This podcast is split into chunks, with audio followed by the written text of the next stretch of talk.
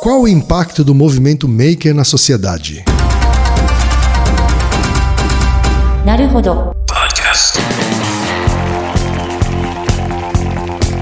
Bem-vindo ao Naruhodo, o podcast para quem tem fome de aprender. Eu sou o Ken Fujioka. Eu sou Altair de Souza. E hoje é dia de quê?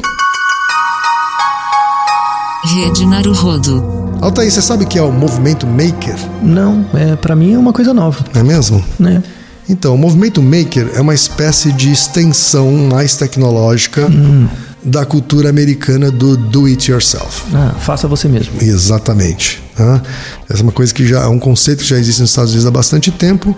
O movimento maker é uma espécie de extensão tecnológica disso daí. né? Ele tem como premissa a ideia de que pessoas comuns podem construir, consertar, modificar, fabricar tá? diversos tipos de objetos e projetos com as suas próprias mãos. Ah, isso é interessante, me lembra muito o, o costume que, por exemplo, pessoas nos Estados Unidos e no Canadá têm de carpintaria ou coisas assim, né? Exatamente. Só que aqui com um viés de tecnologia, de software.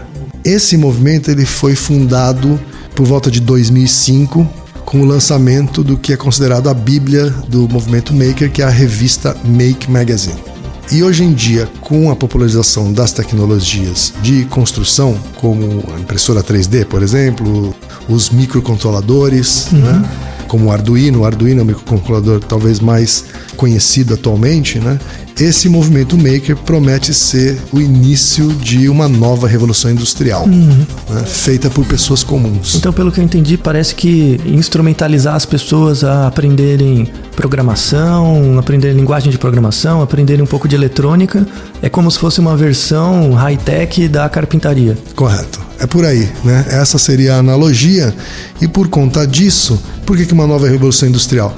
Porque isso poderia ter o potencial de alterar a relação que as pessoas têm com a manufatura, com produtos feitos pela indústria. né? Porque elas passariam a fabricar algumas coisas elas mesmas, em casa, por diversão, por necessidade e algumas até profissionalmente. Ah, muito interessante. O Cavalini ele está envolvido nesse movimento maker, é um representante brasileiro do movimento maker e vai ajudar a gente a refletir um pouco sobre a expressão, essa expressão que é relativamente nova para a gente. Então, o Cava responde essa pergunta: qual o impacto do movimento maker na sociedade? O mundo sempre passou por grandes revoluções tecnológicas, né? Para dar citar duas famosas, revolução agrícola, revolução industrial. A última que a gente viveu e ainda está vivendo é a revolução da internet. Entenda que o movimento maker, ou qualquer que seja o nome que a gente esteja dando para essa nova onda, é uma, uma nova revolução tecnológica. Ela tem uma ligação muito forte com a internet por dois motivos. Também é uma revolução digital, e assim como a internet, a principal característica é a de democratizar a tecnologia e a inovação. Imagine todo esse poder agora indo para o mundo físico, ou seja, criar produtos e serviços físicos. Se agora ah, qualquer pessoa pode criar, produzir, distribuir conteúdo, imagina num cenário onde ela possa agora criar, produzir, distribuir qualquer produto mesmo, né? Um celular, um ar-condicionado, um carro, ah, ou seja lá o que for. Tudo isso é suportado pela própria internet, né, através de compartilhamento de conhecimento, financiamento coletivo e tudo mais, mas também por uma série de novas tecnologias, como impressão 3D, plataformas de prototipagem eletrônica de baixo custo e baixa curva de aprendizado, internet das coisas e, e muito mais. Então, assim como a internet é muito mais do que um meio de comunicação, esse movimento terá um impacto muito além dos meios de produção. Estas grandes revoluções têm impacto em todas as indústrias e segmentos. Há 20 anos atrás, era difícil conceber como a internet poderia ter impacto para taxista, por exemplo. Mas é um caminho sem volta. Isso gera risco e gera oportunidade. No último Fórum Mundial de Davos, o assunto principal era esse: como lidar com o impacto que isso pode ter na economia e nos empregos. Como se preparar para essa nova realidade? Né? Já os países de primeiro mundo olham isso como oportunidade, estão investindo bastante dinheiro para sair na frente.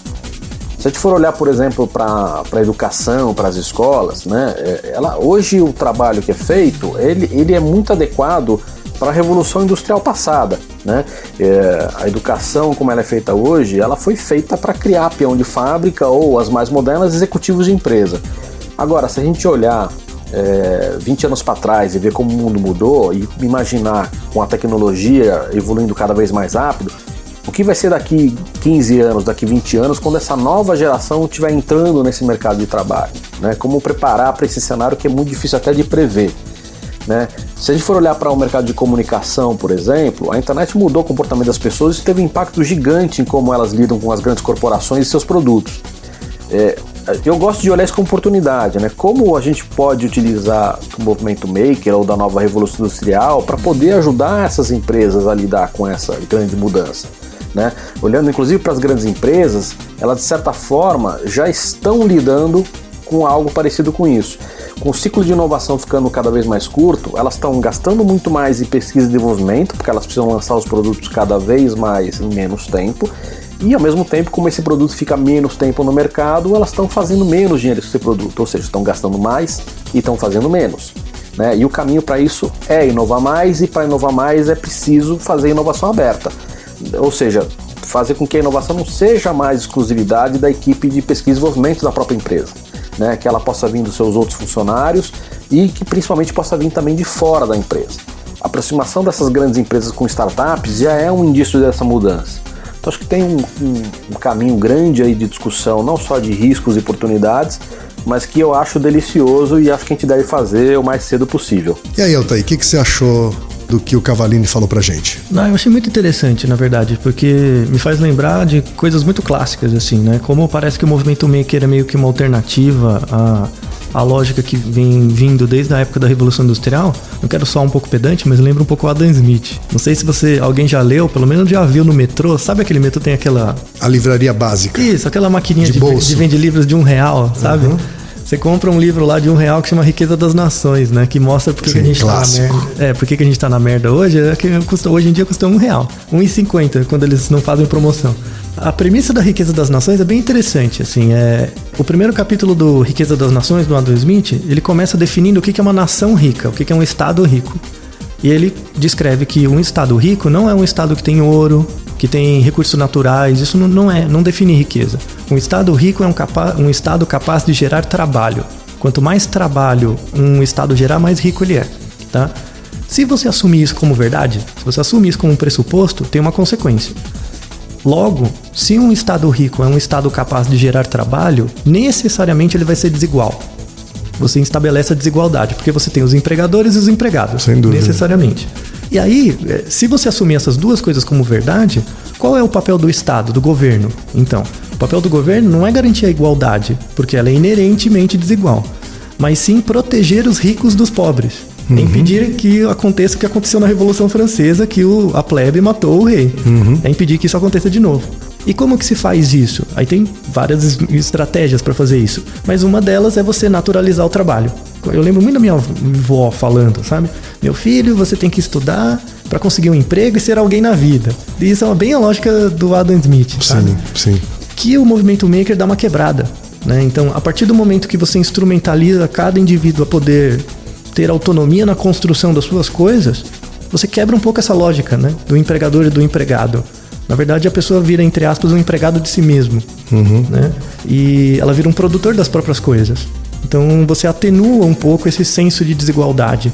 Talvez a economia de subsistência também tenha esse mesmo papel, Sim, né? Todas essas coisas colaborativas tentam quebrar um pouco essa lógica que é imposta já há quase 300 anos. Eu estava aqui pensando, inclusive, Altair, que quando a gente vem aqui e toma a iniciativa de criar conteúdo, por exemplo, através do Naruhodo, né? que é um projeto despretensioso, não tem ambições profissionais, mas de alguma forma a gente está criando conteúdo que vai ser consumido por gente, ou seja, a gente vai estar tá ocupando tempo das pessoas e atenção das pessoas com o conteúdo. Tempo esse que poderia estar tá sendo utilizado para consumir uma outra coisa. É, isso é né? Para ser consumido por uh, um produto de, ou um conteúdo, por exemplo, de um produtor profissional, uhum. né? comercial claro. de conteúdo. Né? Então, de alguma forma, esse tipo de iniciativa individual, né, ou iniciativas de pequenos grupos tal, é, de alguma forma pode acabar impactando, né, ainda que uma gota no oceano, mas acabar impactando na soma de todos os fatores uh, um sistema em andamento. Claro, não, eu, eu concordo totalmente. Eu, eu, acredito, eu espero que tenha algum dos nossos ouvintes ouvindo esse áudio agora num boteco tomando cerveja. Entendeu? E que isso sirva como pauta para discussão, seja no trabalho, no próprio bar ou em outra coisa. É até engraçado, eu, eu vou A gente não ensaia previamente o que a gente vai falar. Mas, por exemplo, essa criação de conteúdo, na verdade, dá prejuízo pro Ken, porque as pessoas poderiam estar tá vendo uma propaganda em vez de estar tá ouvindo esse podcast. E nós somos pessoas que dedicamos tempo a isso, não de uma forma despretensiosa, porque a gente acha que isso pode ter um impacto, mesmo que pequeno, na mudança das pessoas em algum nível e eu descobri isso agora, que em certa medida a gente faz parte desse movimento maker também. É isso aí. Isso é bem interessante. Movimento maker. Naruhodo, ilustríssimo ouvinte. E nosso arigatô sincero para a participação do Cavalini. É, aprendi bastante. E lembre-se, aqui no Naruhodo quem faz a pauta é você. Você discorda do que ouviu, tem alguma pergunta, quer compartilhar alguma curiosidade ou quer lançar algum desafio? Escreva pra gente podcast@naruhodo.com.br. Repetindo, Altair. podcast@naruhodo.com.br. Até o próximo Naruhodo. Tchau. Domo arigato. Naruhodo. Esse podcast é apresentado por b9.com.br.